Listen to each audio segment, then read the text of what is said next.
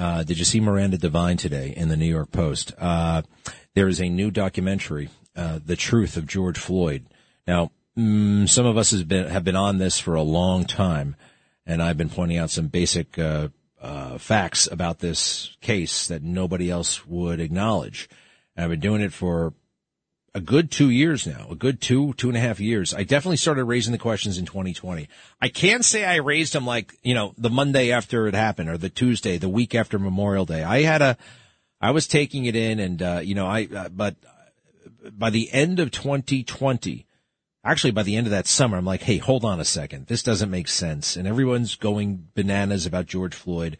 I think it's a little bit over the top and let's consider these facts. And there were some pretty big facts. So anyway, there's a new documentary out from a police chief's wife, and they interview Derek Chauvin. They they it's just it's really really I gotta see this thing.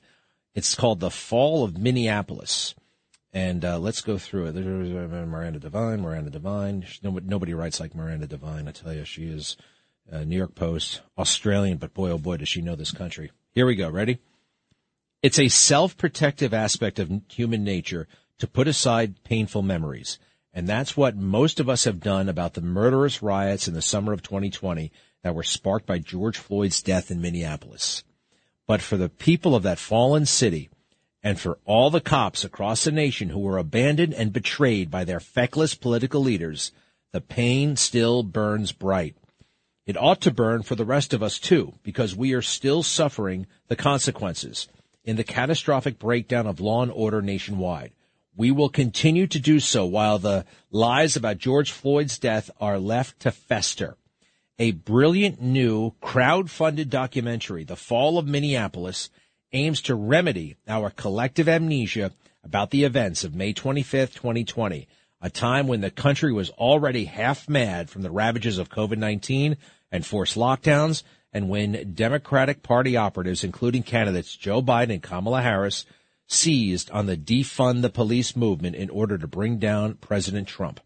So many lies have been told since, and so much truth buried by the big tech censors that control reality that the documentary arrives like a slap in the face. Wake up, it says. Remember, look at the truth and hang your head in shame. Uh, hang your head in shame a little that you allowed yourself to be fooled. The fall of Minneapolis reveals a shocking tale of injustice and perfidy and a ruthless, poli- what does perfidy mean? Something about lying. Let me just, I got to look that up. Sorry, guys. Uh, perfidy. Breaking a promise of good faith in order to gain military disadvantage. Got it. Injustice and perfidy and a ruthless political operation that contained the seeds of the January 6th Capitol riot eight months later and the consequent hyperbolic crackdown on Trump supporters. The film was produced by Liz Collin, a former anchor at a CBS affiliate in the Twin Cities who was taken off air during the riots and demoted because her husband, Bob Kroll, was the Minneapolis police union chief at the time. Their house was besieged by angry mobs yelling abuse over megaphones and beating pinata effigies of the couple throughout the trial of police officer Derek Chauvin. But she does not allow personal emotion to creep into the film, instead driving the narrative dispassionately with shocking new evidence. She interviews Chauvin in jail, where he is serving 21 years, his mother and many of the cops who have resigned. From false testimony in Chauvin's trial to police body cam footage of Floyd's arrest that was withheld for two months to the autopsy report that was altered after the FBI got involved, Collin presents a damning forensic record that needs avenging. Collin draws on new evidence unveiled last month in a sexual harassment suit filed by former Hennepin County prosecutor Amy Sweasy against then county attorney Mike Freeman. Sweasy's complaint details a revolt in the Hennepin County's attorney's office over the decision to charge Chauvin's fellow officers Tou Thao and Alexander Kueng and Thomas Lane with aiding and abetting second degree murder. Lane and Kueng, who is black, were fresh out of the police academy. Sweasy and three other prosecutors refused to work on the case because it violated professional and ethical rules. In sworn testimony, prosecutors told of the insane, extreme premium pressure they were under to throw the book at Chauvin and charge the other cops because the city was burning down. One said that Minnesota Attorney General Keith Ellison taking over the Chauvin cases was difficult, particularly when we had a governor who kind of threw us under the bus. The original autopsy report by Hennepin County medical examiner Dr. Andrew Baker the day after Floyd died found there was no physical evidence suggesting that Mr. Floyd died of asphyxiation. How about that? No physical evidence of asphyxiation. Mr. Floyd did not exhibit signs of something, can't pronounce it, medical term, or damage to his airways or thyroid, brain bleeding, bone injuries, or internal bruising.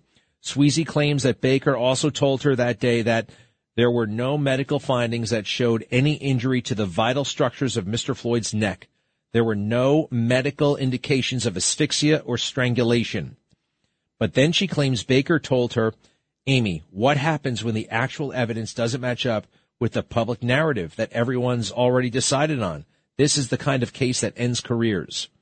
On May 31st, 2020, Sweasy said Baker shared the results of toxicology tests with prosecutors, which showed that Floyd, 46, had a fatal level of fentanyl in his blood along with methamphetamine. Now, by the way, I knew this and I've reported this. I'm glad that it's in documentary form, but some of this stuff is not, and we knew it before last month.